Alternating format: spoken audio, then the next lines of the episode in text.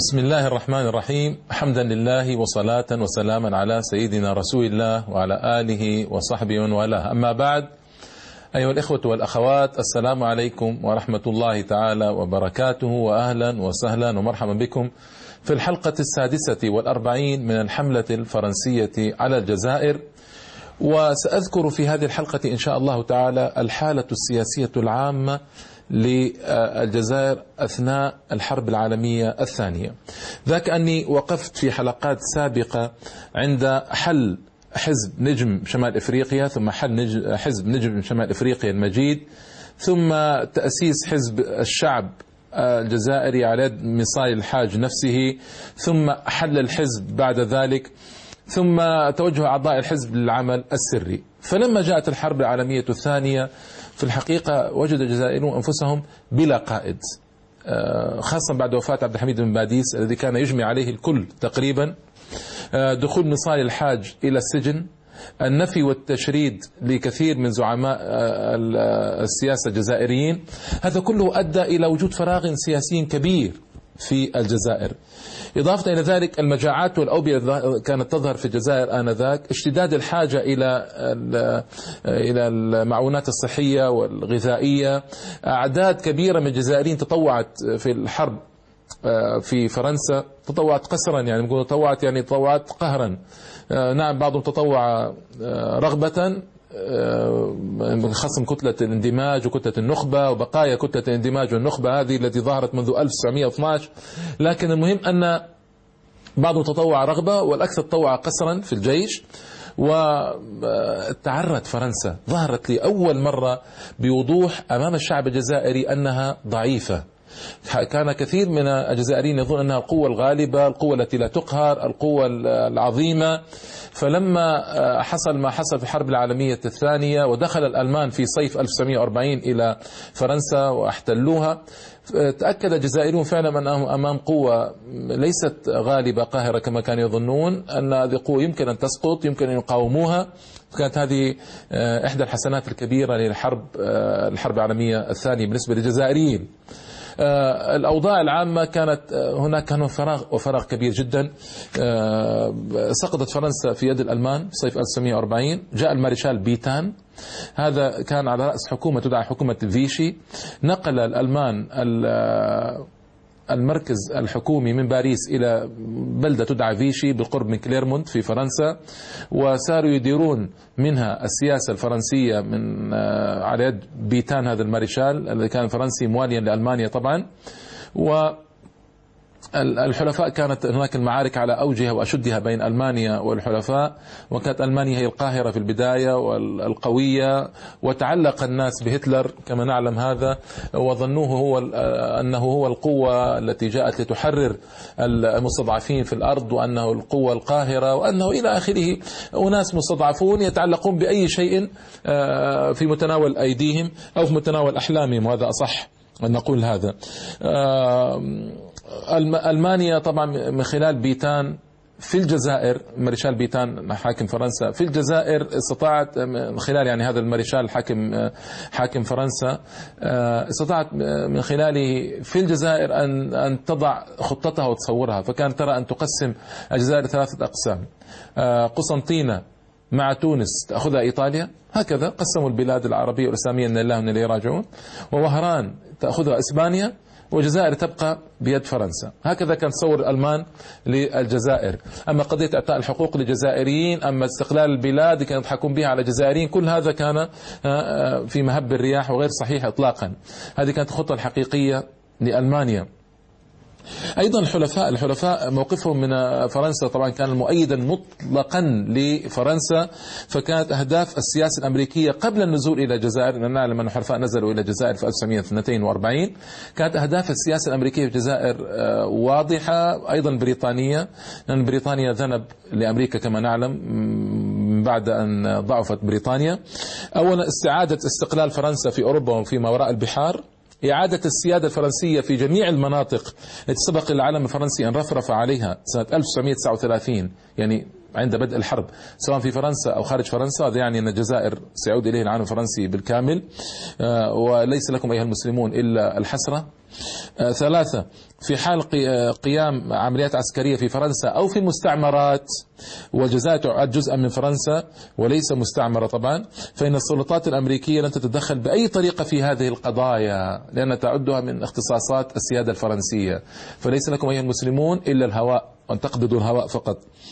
وكان آه، طبعا موقف إنجليزي ونفسه كما قلت لكم و يعني ما ما فعلوا شيئا للجزائريين ولا لامالهم وأحلامهم ولا لآلامهم.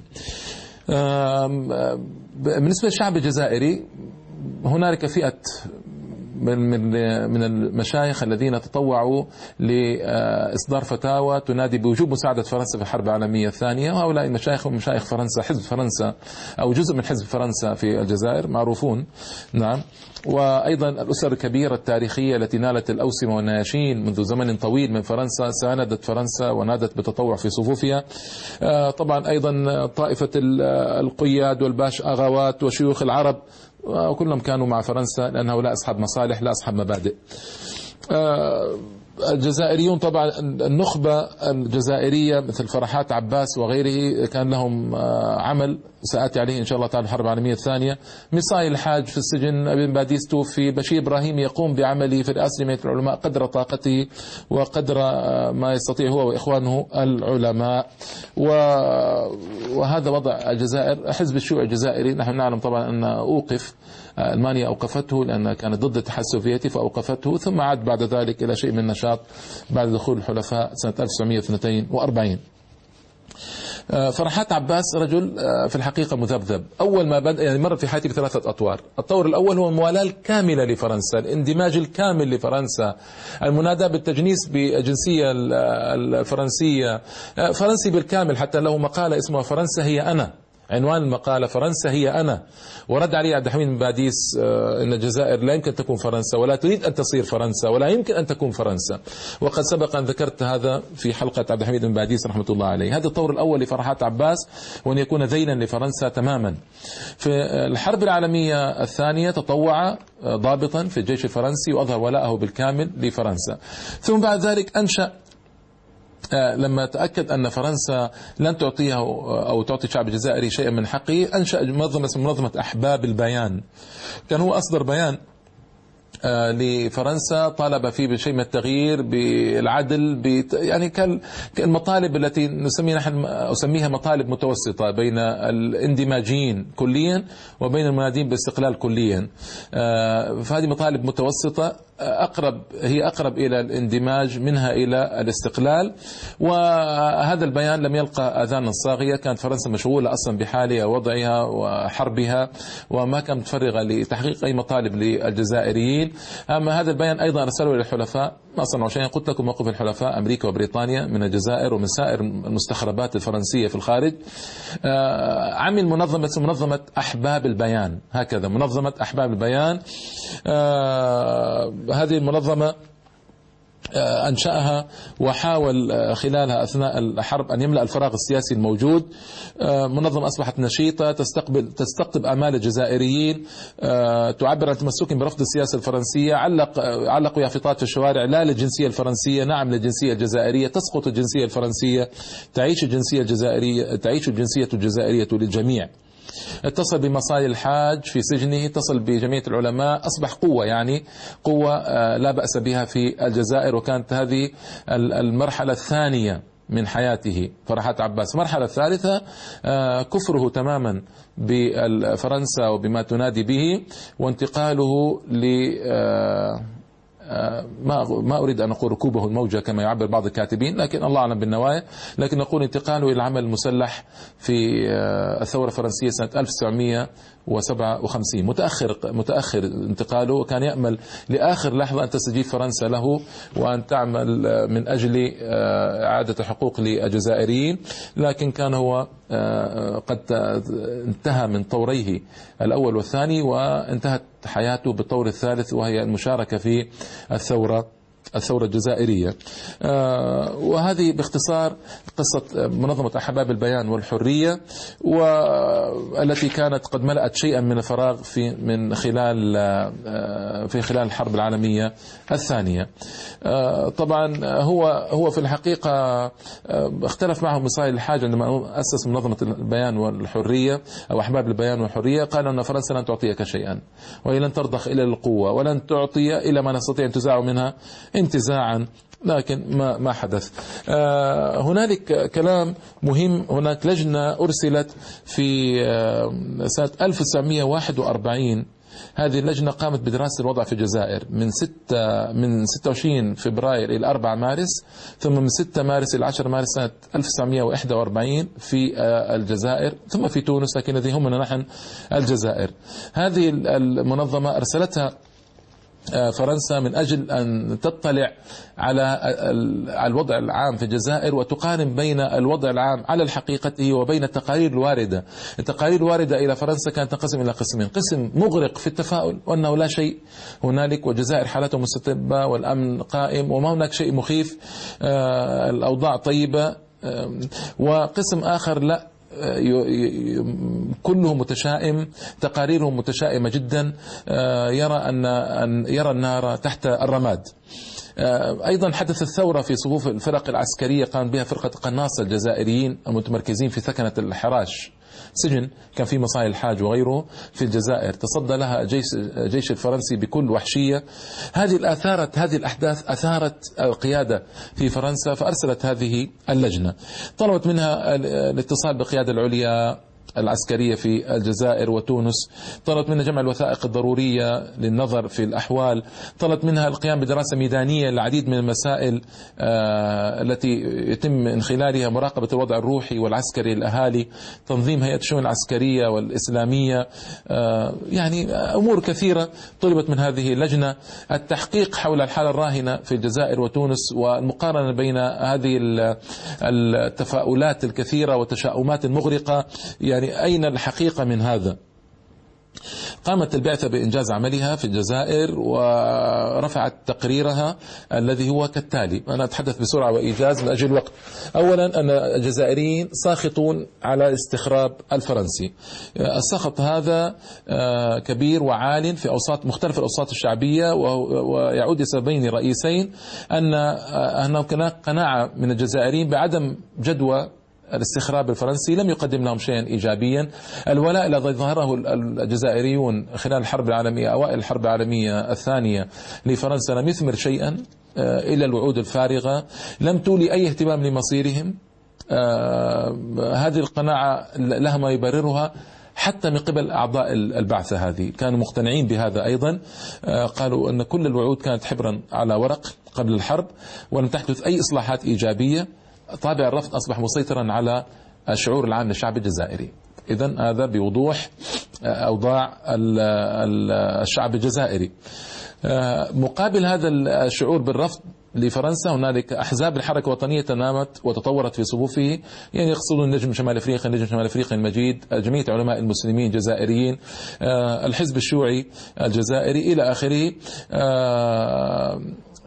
قال هناك وطالبوا بعد ذلك بشيء من التعويضات للفرق الدماء الجزائرية سالت في الحرب العالمية الثانية أسوة بما جرى في الحرب العالمية الأولى. حتى في الحرب العالمية الأولى ما أنصف الجزائريون لكن هم يرون أنه حصل شيء من الإنصاف. آه، قال لابد أن لا قالوا لابد أن نكافئ ابن جلول وفرحات عباس زعيمان نخبة اندماجية آه، لأنهم تطوعا في الحرب مع فرنسا. طبعا مكافأة. آه، أيضا لابد من آه، التأكيد على أن ما سيناله الجزائريون هو نتاج عمل وكفاح منهم ليس منحا من فرنسا. هذه أعضاء البعثة يقولون وأعضاء البعثة طبعا فرنسيون. آه، إلى آخره. آه، الجانب الاقتصادي والاجتماعي أيضا. انهيار الحياة الاقتصادية والاجتماعية. الانخفاض الواضح في عمليات تخزين الحبوب التي تعتبر لب الغذاء الشعبي أدت عمليات تقنين الاستهلاك وتنظيم التوزيع إلى ارتفاع الأسعار وندرة السلع في الأسواق وسيادة السوق السوداء. أدى ذلك الوقوع عدة أحداث في أماكن مختلفة. خربت عدة محلات وتعالت أصوات احتجاجات وتهديدات الجماعية. عم السخط الشعبي مما أدى بسلطات الحكومة العامة إلى الاعتراف بخطورة الموقف. إذا لم تتخذ الإجراءات اللازمة في الوقت المناسب. إذا يعني يقولون هذه الإجراءات تكون بتوفير مواد غذائية رفع البؤس الاقتصادي والاجتماعي على الشعب وإلا فاستعمال العنف سيكون هو الحل الأنجع. هكذا هذه اللجنة التي ذهبت لتدرس الأوضاع رأت أنه إذا لم يتم آه، رفع معاناة الشعب فنستعمل العنف معهم فإنهم سيسكنون يهدؤون يعني هذا عجيب عجيب جدا من دعاة حقوق الإنسان ومن أصحاب الثورة الفرنسية الكبرى والحرية والإخاء والمساواة أن ينادوا باستعمال العنف ضد شعب أعزل مسكين لا يملك شيئا مقابل يريد أن يطعم نفسه يستر عورته يسد جوعته. لكن هكذا هم. ثانيا عرجوا على قضية مهمة وهي انتشار الدعاية الأوروبية في الأوساط الجزائرية وهذا عمل إعلامي مهم وضخم نحن المسلمين ينبغي أن نستفيد منه. كيف أثرت الدعاية الألمانية الدعاية البريطانية الدعاية الإسبانية والإيطالية في صفوف الشعب الجزائري أثناء الحرب؟ آه تأثير كبير وكبير جدا. نحن نعلم أن ألمانيا كاذبة في مسألة مساعدة الشعب الجزائري وقلت لكم التقسيم المقترح الذي اقترحوه لتقسيم الجزائر لثلاثة أقسام وإعطاء كل قسم لدولة. لكن يعني آه، يعطون الشعب أماني وأحلام أكثر من حقائق ووقائع. يمنون الشعب بها. آه، الإذاعة الدعاية الألمانية من خلال الإذاعة الصحافة إرسال الأعوان إلى الجزائر العمل التأثير على السجناء الجزائريين. آه، كانت الإذاعة الألمانية ترسل باللغة العربية في آه، من كل من شتوتغارت وزيشن كان لها أعوان شمال إفريقيين يقرؤون الحصص ويديرون المحادثات. إلى آخره وكانت الصحافة المغربية بتطوان تساعد الصحافة الألمانية في عرض الحملات العنيفة ضد فرنسا والتشهير بأعمالها الاستعمارية واحتقارها. آه كلام طويل وطويل جدا. أهم الموضوعات وهذا مهم. أهم الموضوعات الأساسية التي اهتمت بها الدعاية الألمانية تتمثل في التالي عدم اكتراث فرنسا بمسائل المسلمين في شمال إفريقيا. لم تبحث آه، على تطوير مصيرهم وعن تطوير مصيرهم وأهملتهم نهائيا. ارتكز اهتمامها على تقديم المزايا إلى الكولون أي المستوطنين الأوروبيين وعلى الخصوص في الجزائر. هذا آه، يعني اعتبار فرنسا دولة ضعيفة ليست في مصاف الدولة الدول العظمى. ثلاثة إبراز تفوق ألمانيا على فرنسا في جميع المجالات ربما كان هذا المهم في الدعاية الألمانية. رابعا الاهتمام الكبير الذي توليه الأمة الألمانية إلى المسائل الإسلامية وأمر المسلمين والتأكيد على تصريحاتها بتقديم المساعدة لطموحات الشعوب الإسلامية ورغبتها في الاستقلال. هذا كلام كاذب. قلت لكم اقتراحهم تقسيم الجزائر ثلاثة أقسام وإعطائها للدول الأوروبية. خامسا تخصيص الجزائر بالاهتمام وإذا ما وقع اهتمام الجزائريين بالعمل في اتجاه الاستقلال فإن ألمانيا تعترف بدولة مستقلة هي مستعدة لحمايتها ومساعدتها. آه، وقد بلغت الدعاية الألمانية ذروتها حسب رأي البعثة في التأثير على ذهنية وعقلية الجزائريين وصار هتلر بالنسبة لكثير سيدا للعالم ومنحه الخيال الشعبي كل الفضائل وصفات الشجاعة. نعم. الإنجليز طور تأثير إنجليزي أيضا على الجزائريين آه، وصفت التقارير تقارير البعثه الفرنسيه الدعاية الإنجليزية بانها أقل ضجة لكن أكثر مكرا وخداعا من الدعاية الألمانية وكانت تاثيرا مباشرا على الجزائريين خاصة الذين يعانون من مشاكل تموين وركود الأعمال يعني البطالة إلى آخره. آه، تركزت انتصارات الإنجليز على الإيطاليين في ليبيا تركت هذه الانتصارات اثرا بليغا في نفوس الجزائريين والمستوطنين في الجزائر وساهمت في مضاعفة هيبة إنجلترا إلى آخره. آه، الدعاية الإيطالية والإسبانية في الجزائر، الدعاية الإيطالية في قسنطينة كانت كبيرة حققت نتائج مهمة يقولون البعثة لا يمكن الاستهانه بها والدعاية الإسبانية في وهران أيضا آه، أثرت. ثالثا من ثالث الأمور التي عملتها البعثة آه، التي قررتها البعثة استئناف نشاط الأحزاب والتجمعات السياسية الجزائرية. آه، أثناء الحرب جمعية علماء المسلمين الجزائريين حزب الشعب الجزائري وحزب الشيوعي الجزائري آه، وتكلمت عن كل منهم من من هذه الأحزاب وأبرزت نشاط هذه الأحزاب وتقارير عن أعمال هذه الأحزاب أثناء الحرب. وأكدت أيضا أن السيد مصاي الحاج رئيس حزب الشعب الجزائري محبوسا حينئذ بتهمة القيام بمناورات هدامة. هدامة. طبعا تعبيرهم لكن تعبيرنا أمور إسلامية واجبات إسلامية قام بها مصالي رحمه الله تعالى. وقد اتهمته التقارير بالدخول في علاقة مع المصالح الألمانية منذ ما قبل الحرب عن طريق زعيم الوحدة الإسلامية الأمير شكيب أرسلان. وأمير شكيب أرسلان أمير لبناني درزي ثم تسنن. وكان له أثر كبير جدا في نشر نشر الأخبار الإسلامية في أوروبا ومساندة المجاهدين ومساندة العاملين في الحقيقة بشكل رائع. وليس الوقت وقت الحديث عن شكيب أرسلان فهو أكبر من أن يتحدث عنه في ثواني أو دقائق. مصالي مصالي رد هذه التهمة يقولون بأنه قال إن هتلر في كتاب كفاحي ذكر العرب وصنفهم في آخر سلم الأمم في كتابه. فيقول كيف نثق به إذا كيف نثق بكلامه وبوعوده و... ثم يقول إذا وافقنا على الثورة فإننا سنسوق الشعب إلى المذبحة. آنذاك يعني في ذلك الوقت. طيب. ثم مدحوا مصالي. قالت اسمعوا كيف يعني يرصدون أوضاعنا ويدخلون في الطبقات الشعبية ويحاولون رصد ما يجري فيها بوضوح وبقوة وبشمول. يقول لقد تفككت هيئة أركان حزب الشعب الجزائري عن طريق إجراءات ضربتها في الصميم. لم يبقى من الحزب إلا الأفكار الوطنية. ولاحظت التقارير أن تلك الأفكار كانت منتشرة بقوة في وسط الجماهير وأن اسم مصالي الحاج كان يتردد باستمرار. ووصف بالمحرر وكثيرا ما شبه بهتلر هازم الفرنسيين. هكذا يعني رصدوا الأوضاع الشعب الجزائري. المهم هو كلام طويل وتحدثوا عن أشياء كثيرة ما أريد أن أشوش المشاهد بها لكن في الأخير شخصت الوضع في الجزائر بأنه خطير واقترحت ضرورة الأخذ بالحلول التالية مجتمعة لا متفرقة. ألف ضرورة تجنب كل ما من شأن مضاعفة السخط, السخط الشعبي ضد فرنسا وتدبير حاجات الغذائية للسكان وإبعاد شبح المجاعة عنهم صفة نهائية. ثانيا لابد على فرنسا أن تجتهد ما دام الوقت ما زال ملائما في تمتين روابطها مع الشعب الجزائري وذلك عن طريق القيام بإجراءات مناسبة ومقنعة تمنعه من الميل إلى الأعمال الأوروبية الدعائية المذكورة. ثالثا لابد من العمل على تجنب التقبلا للخطر من أجل بناء موقف ملائم في الجزائر وذلك عملا بالحكمة والتريث والمرونة في التعامل مع طموحات الجزائريين والتي هي موجهة بوضوح ضد مصالح فرنسا. هكذا. وتعد هذه المسألة معقدة بشكل كبير ومعالجتها تقتضي المعرفة الدقيقة الذهنية لعقلية معرفة دقيقة لذهنية وعقلية الجزائريين بموجب ذلك. اسمع قال وينبغي العمل على دمج الجزائريين في المجتمع الفرنسي دون المساس بالمصالح العليا لهذا المجتمع. هكذا بوضوح إذا وطبعا هذه نصائح معتدلة ومعتدلة جدا. ولا تلبي طموحات الشعب الجزائري إطلاقا. لكن مع ذلك كيف واجهتها فرنسا؟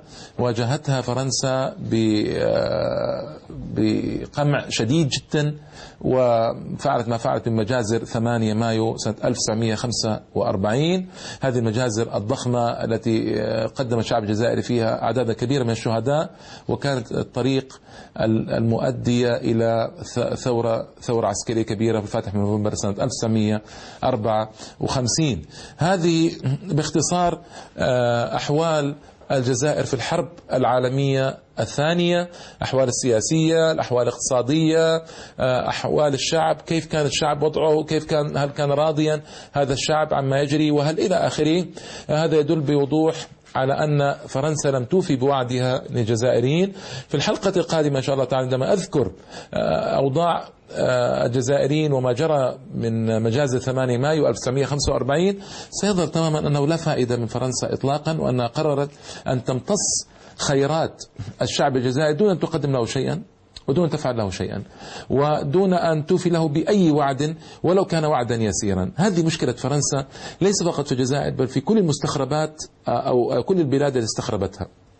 ما استطاعت فرنسا أن توفي بوعدها وإنما كانت دائما وعودا حبر على ورق لا توفي بها. وهذا ملاحظ ليس الحرب العالمية الثانية بل ملاحظ منذ أن وطئت أقدامها الدنسة أرض جزائر الطاهرة سنة 1830 كل الوعود التي قدمتها الجزائريين بحمايتهم بحماية معتقدهم بحماية مساجدهم بحماية زواياهم بعدم التعرض لهم بعدم التعرض لأموالهم كلها لم توفي بها. فحتى انطردت وانقلعت من الجزائر إلى غير رجع إن شاء الله تعالى وهي لم توفي بشيء. وما وفت إلا تحت وطأة السلاح وقوة السلاح وهجمة الجزائريين الرائعة وثورتهم المباركة إن شاء الله تعالى في 1954 سبع سنوات ونصف من الثورة المتواصلة وتقديم مئات الآلاف من الشهداء حتى اقتنعت بالخروج ورضيت بأن تترك درتها ودرة تاجها الجزائر وتخرج وتنطرد من البلاد المسلمة الجليلة التي هي الجزائر. آه، إلى اللقاء في الحلقة القادمة إن شاء الله تعالى و التي سأتحدث فيها إن شاء الله عن مجازر 8 مايو سنة 1945 والسلام عليكم ورحمة الله تعالى وبركاته.